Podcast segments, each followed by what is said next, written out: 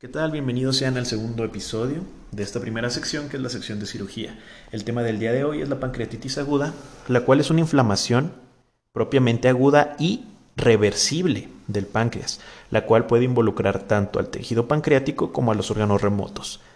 De acuerdo con la guía de la American Gastroenterology Association, el diagnóstico requiere al menos reunir dos de los siguientes criterios los cuales son cuadro clínico sugestivo caracterizado por dolor abdominal superior de instauración aguda y frecuentemente irradiado hacia la espalda. El segundo son las alteraciones bioquímicas, las cuales son elevaciones de los niveles séricos de la milasa o la lipasa más de tres veces por encima del valor límite superior. Y por último están las alteraciones en los estudios de imagen, que cuando se encuentran hallazgos consistentes con pancreatitis aguda cuentan como un criterio.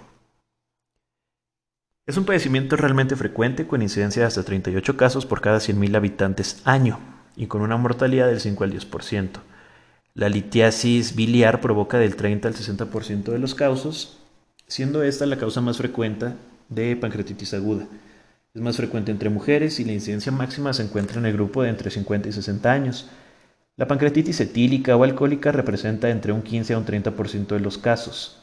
Las causas que deben sospecharse ante ataques recurrentes sin alguna etiología obvia son la enfermedad oculta del árbol biliar o ductos pancreáticos, fármacos, hipertrigliceridemia, páncreas dividido o realización de CEPRE, así como también infecciones por virus como el citomegalovirus, cáncer pancreático, disfunción del esfínter de Oddi, fibrosis quística y también existen las formas idiopáticas.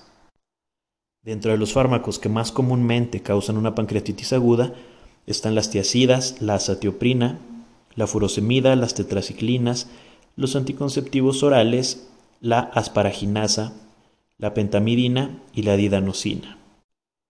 El aumento de la accesibilidad al procedimiento de la CEPRE ha aumentado los casos asociados a esta. Del 5 al 20% de los sometidos a este procedimiento llegan a desarrollar pancreatitis aguda. Los factores de riesgo para desarrollar pancreatitis aguda post-CEPRE son realización de esfinterotomía de la papila menor, disfunción del esfínter de Oddi, antecedente ya de una pancreatitis post-CEPRE, el ser adultos jóvenes, es decir, menores de 60 años, el recibir más de dos inyecciones de medio de contraste y obviamente la realización del procedimiento por un médico en formación. La primera fase de la pancreatitis aguda corresponde a la activación intrapancreática de enzimas digestivas y la lesión de las células acinares. La segunda fase ocurre la activación, quimioatracción y el secuestro de leucocitos y macrófagos en el páncreas. En la tercera fase se desarrollan los efectos de las enzimas proteolíticas y las citocinas en órganos distantes, los cuales van a causar un síndrome de respuesta inflamatoria sistémica el cual puede desencadenar también un síndrome de dificultad respiratoria aguda e insuficiencia multiorgánica. La manifestación característica de la pancreatitis aguda es el dolor abdominal de aparición súbita, continuo, localizado en epigastrio, hipocondrio derecho o de forma difusa, que se irradia en forma de hemicinturón hacia la espalda. El inicio del dolor alcanza su máximo en 30 a 60 minutos y permanece constante. La náusea y el vómito se encuentran presentes hasta en el 90% de los casos. El paciente disminuye su dolor flexionándose hacia adelante, que es la denominada posición en gatillo. Dentro de las manifestaciones sistémicas pueden incluir fiebre, taquicardia, taquipnea y en casos severos hipotensión. La hemorragia intraabdominal, aunque infrecuente, se presenta como un hematoma periumbilical, denominado signo de Cullen, o en flanco, denominado signo de Gray Turner. Dentro de los diagnósticos diferenciales se incluyen entidades como la perforación de úlcera péptica, la colecistitis aguda, obstrucción intestinal aguda, una isquemia mesentérica aguda y el cólico renal. El diagnóstico debe realizarse en las primeras 48 horas de la valoración inicial. El diagnóstico no puede basarse en niveles arbitrarios de marcadores séricos, sino que deben ser interpretados con base en el tiempo de evolución del dolor abdominal.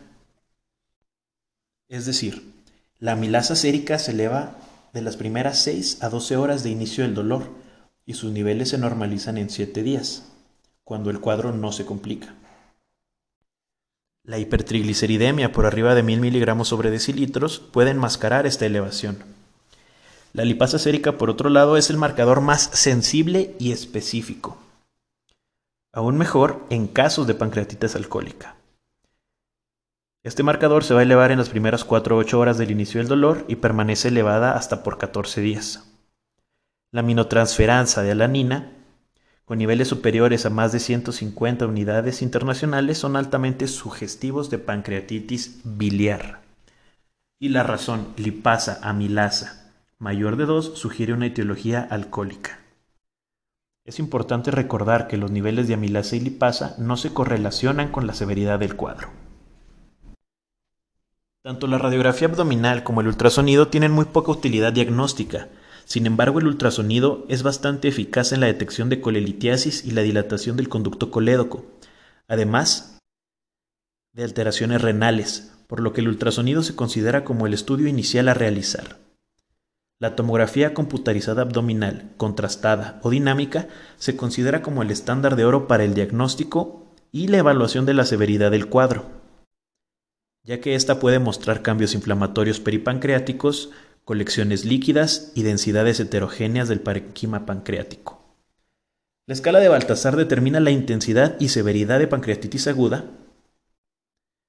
y las indicaciones para su abstención son el diagnóstico clínico inconcluyente, una hiperamilasemia y pancreatitis clínicamente severa, calificación mayor a 3 en la escala de Ranson o mayor a 8 en la escala de Apache, ausencia de mejoría clínica después de las 72 horas de tratamiento conservador o deterioro agudo después de un periodo de mejoría, de mejoría clínica.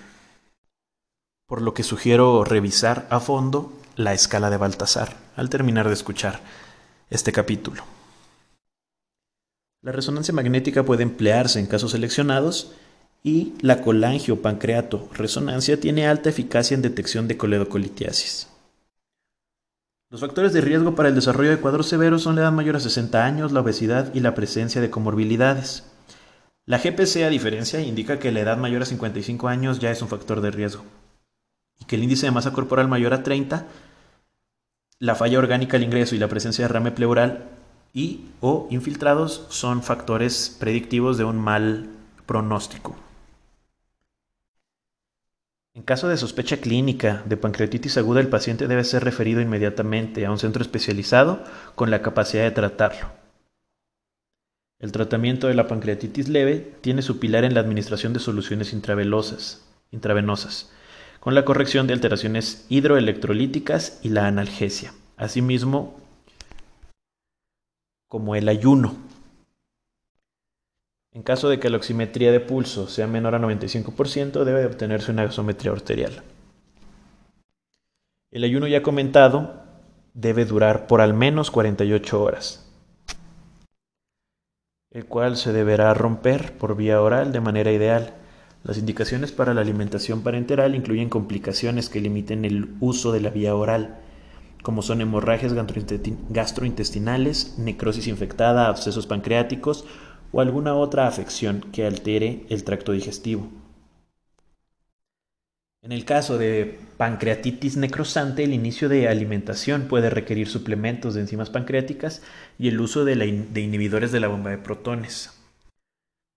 Dentro de los criterios claves que tenemos que tener claros en esta patología están los criterios de Glasgow, que sirven para evaluar la severidad de la pancreatitis aguda después de 48 horas de la instauración del cuadro, dentro de los cuales están la edad mayor de 55 años, DHL mayor a 600, el nitrógeno ureico mayor a 45, la albúmina menor a 3.2, leucocitosis de más de 15.000, la glucosa por encima de 180, calcio por debajo de 8 y la presión parcial de oxígeno menor a 60 milímetros de mercurio.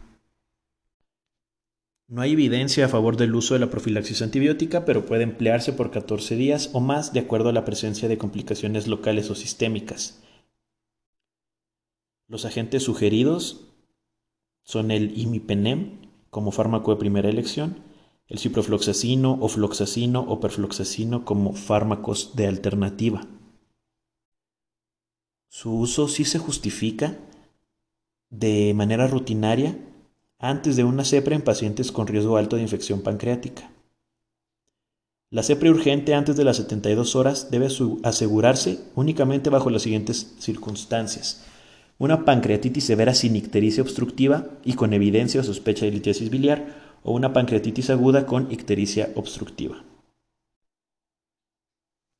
El tratamiento de la pancreatitis biliar debe complementarse y completarse con la colecistectomía, cuando las condiciones del paciente así lo permitan. Obviamente cuando la pancreatitis sea de origen biliar. La CEPRE va a estar indicada ante la sospecha de litiosis residual y ante el hallazgo de bacterias gram negativas en el aspirado deben emplearse meropenem, imipenem, ertapenem, moxifloxacino o alguna otra fluoroquinolona. Y en caso de encontrar cocos gram positivos, la vancomicina sería el fármaco de elección. Los criterios para referir a un paciente a cuidados intensivos son evidencia de pancreatitis severa, necrosis pancreática extensa, Ranson mayor a 3, Apache menor a 8 en las primeras 24 horas o datos de falla orgánica. La complicación más frecuente de los pacientes con pancreatitis aguda es el desarrollo de pseudoquistes pancreáticos, los cuales son colecciones líquidas que aparecen de una a cuatro semanas de desarrollar el cuadro. Se caracterizan por no tener cápsula y se diagnostican de forma típica al presentar dolor abdominal, además de una masa palpable en epi o mesogastrio. Se tratan mediante drenaje, punción o quirúrgicamente. Entonces, para recordar, al terminar de escuchar este episodio, hay que revisar los criterios de Ranson, la escala BISAP, la escala tomográfica de Baltasar y la escala de Apache. Eso sería todo por este episodio, espero que les sea de utilidad. Mucha suerte estudiando.